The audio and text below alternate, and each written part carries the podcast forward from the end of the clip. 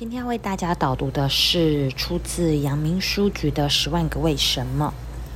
今天的标题是：为什么一个纸圈只有一面？一张纸一般总有正反两面。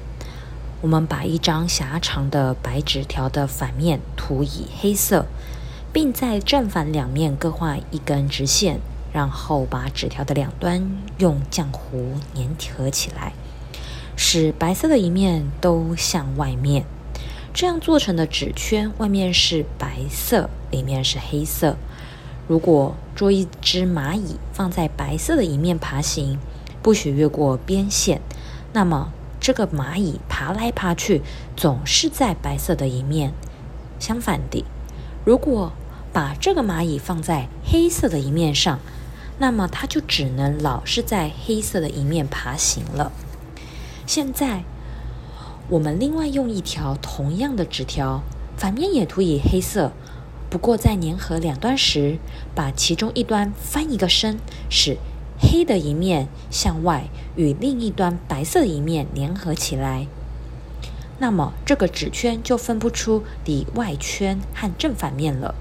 如果捉一只蚂蚁在纸圈上任意一个地方让它自由爬行，它可以不跨过边线，就可以达到黑白两面所有的地方。换句话说，这个纸圈变成只有一面了。不仅如此，这个纸圈还有一个奇怪的特点。假若沿着这个纸圈中间的一根线剪开，便成为一个较长的纸圈；如果再沿它的中间剪开，便成为两个互相连串的纸圈。不信，你可以试试看，这是一个很有趣的事实。你看，奇怪不奇怪？这样的事实也算是数学，也有数学道理吗？